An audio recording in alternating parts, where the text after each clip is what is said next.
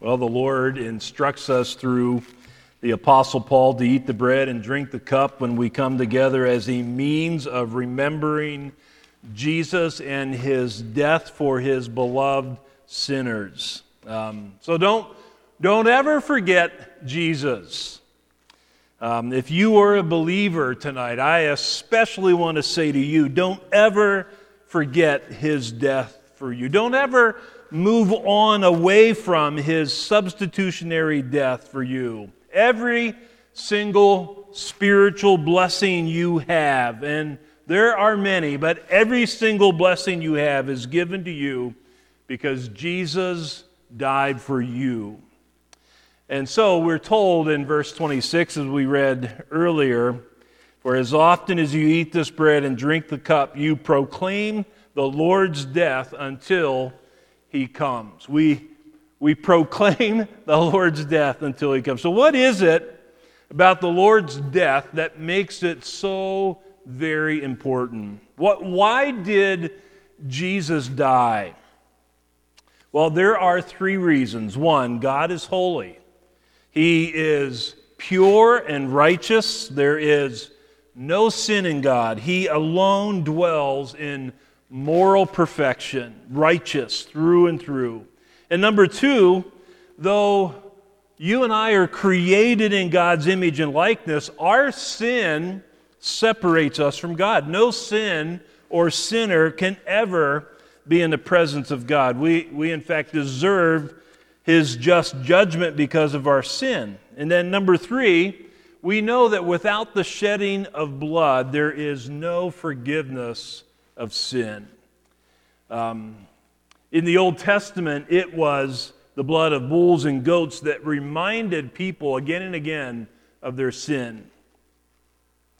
But the blood of bulls and goats, when we come into the New Testament, we realize the blood of bulls and goats did not take away sin. Jesus, however, being fully God, became a man like us, but different from us because in him is no sin. And so Jesus died. He shed his blood. And he did that to bring us back to God. There's no other way to be restored to God except through the death of Jesus. That's why he chose to die. He didn't have to die. He chose to die. It demonstrated God's amazing love for sinners.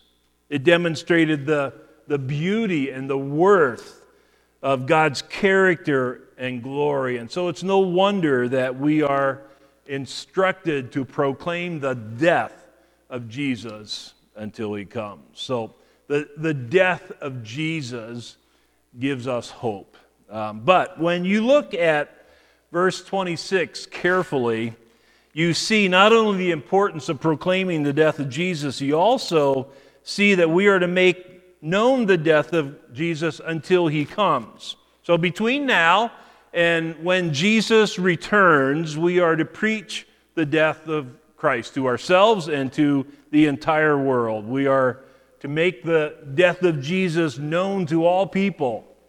So don't miss that in the context of Jesus dying, don't miss that we're told he's coming again. That means he is no longer dead. He has been raised from the dead. And we're going to talk about that in a moment. But first, I want you to know that you have hope because Jesus is coming again. When we say he is coming again, you might ask, well, where is he now? And we'll talk about that too in a minute. But first, what is going to happen for the believer when Jesus comes again? And there are many things, many beautiful and glorious things that will happen when Jesus comes. Ultimately, we will be with the Lord forever. He will take us to be with him. That's what we're looking forward to. He'll take us to be with him on the new heavens and the new earth forever. We will be given a glorified body. Death will be no more. Sickness and disease and suffering will be no more. There will be no tears. The presence of evil will be gone forever.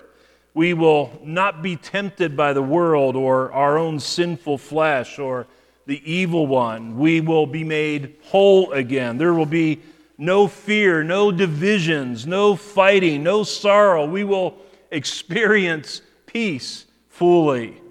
Our fellowship with God, our fellowship with one another will be undisturbed by sin.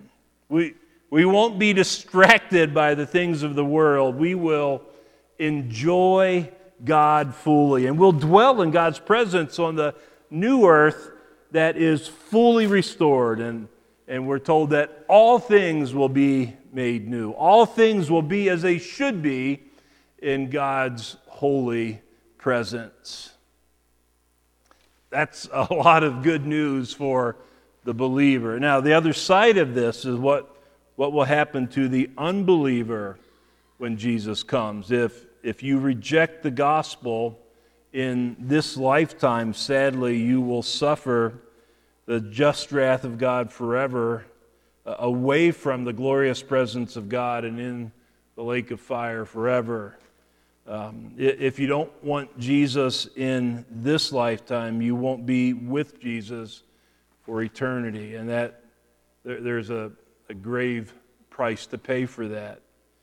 And so I would implore you today to put your faith in Jesus today, to repent of your sin today, and to believe the gospel, the good news that proclaims the death of Jesus to take away our sin and to restore you to God. And you will have hope because Jesus died and he is coming again.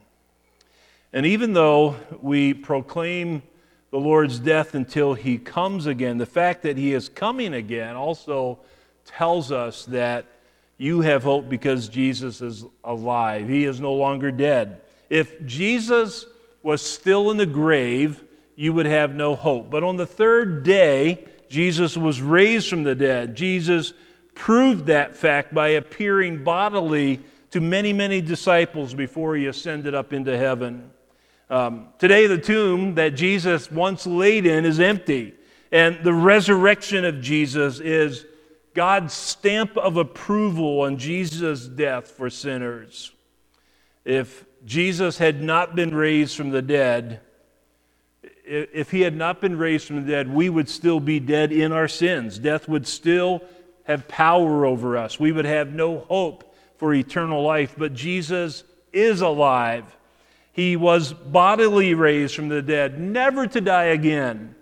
Therefore, if we believe him, we are forgiven.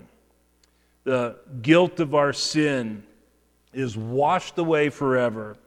Sin and death have been defeated, and we are no longer enslaved to sin. And in fact, he's the first fruits from the dead, meaning that if we live by faith in Jesus now, we too are promised to live forever in his presence with glorified bodies. Jesus tells us in John 11, I am the resurrection and the life. Whoever believes in me, though he die, yet shall he live. And everyone who lives and believes in me shall never die. So we know that when Jesus comes again, if we're still living when he comes, he will take us to be with him forever. If we physically die before Jesus comes again, our bodies will return to dust in the ground, but our soul will immediately be in the presence of the Lord. That truth really brought me a lot of comfort as we just watched my dad die here recently. As we grieved his death, it was a comfort for us to believe that truth that Paul taught, absent from the body and present with the Lord. That is a great hope. And 1 Thessalonians 4 teaches us that when Jesus comes again, he will bring with him those who have already died physically. Their bodies currently are in the grave, but their conscious souls are with Jesus in heaven. And when Jesus comes again, they too will receive glorified bodies and dwell with Jesus forever. You can have that hope if you believe Jesus who died and was raised to life on the third day. And one final point tonight. You have hope because Jesus is king. Why do I say that? Let me ask, where is Jesus right now? We know he's alive, he's coming again, but where is he now? Well, the scriptures teach us that he is right now seated in a position of authority at the Father's right hand, and he's reigning as king. Today, as the gospel is preached, and as people repent and believe the death and resurrection of Jesus, people enter into his kingdom. You become a citizen of a heavenly king. You then live under his sweet authority, the sweet authority of a righteous, all-powerful king, and you're protected by the king. He leads you through life on this earth. He speaks into your life. He intercedes for you. He is constantly reminding the Father of the work he accomplished in his death and resurrection for you. He cares for you like none other. That is why our lives can be filled with peace today, even though we see all sorts of brokenness and evil in us and around us in the world. So think about that. If we are a citizen of the kingdom of heaven now, we can begin to experience now what we will experience fully when Jesus comes again, and that's shalom, that's absolute whole well-being, it's peace with God.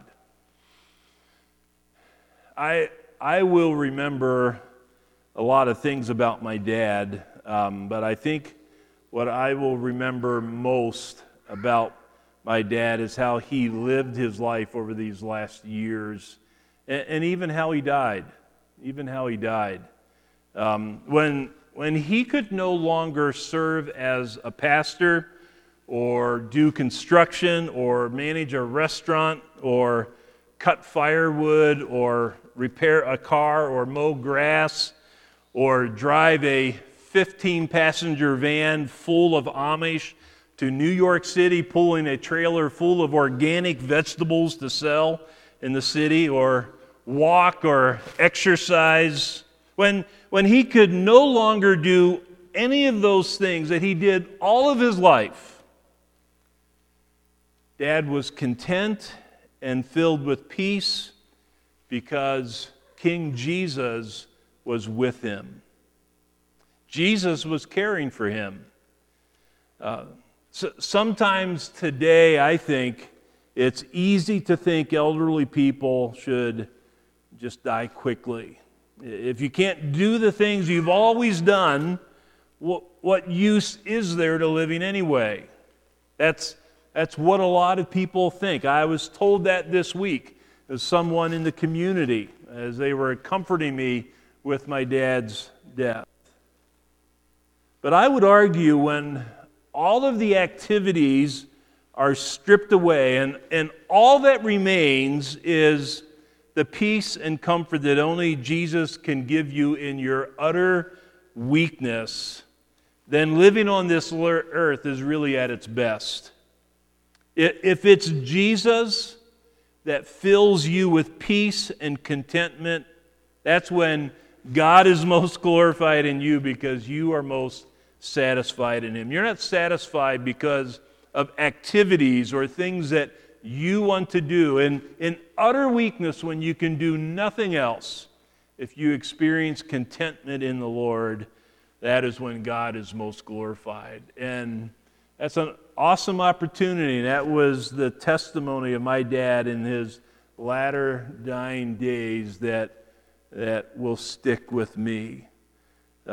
So these that what we've talked about here tonight, these are just some of the reasons why we are instructed to proclaim the death of Jesus, the death of Jesus until he comes.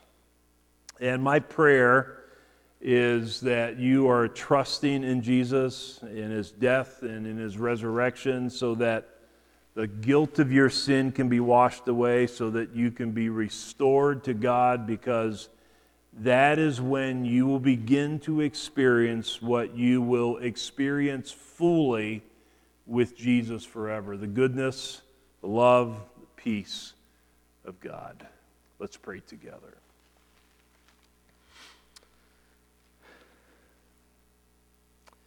Father, what an amazing thing it is to think about the good that you have accomplished through the death of your Son.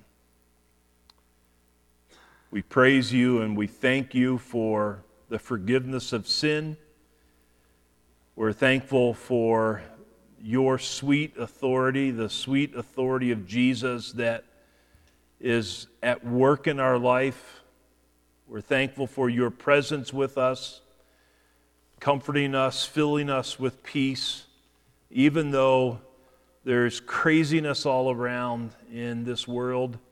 In our own heart, we're thankful that what you give to us through Jesus is like nothing else that can be found anywhere else except in Jesus. So thank you for the peace that we have with you in Jesus. And thank you for the promise that Jesus is coming again and it will dwell in your presence forever. We're just a blessed people. We are richly blessed because Jesus died for us. Help us never to forget. Help us to make much of the death of Jesus, the resurrection of Jesus, because it's in him that we have the promise of life. Thank you for all that you've done, all that you will do. We pray this in Jesus' name. Amen. Let's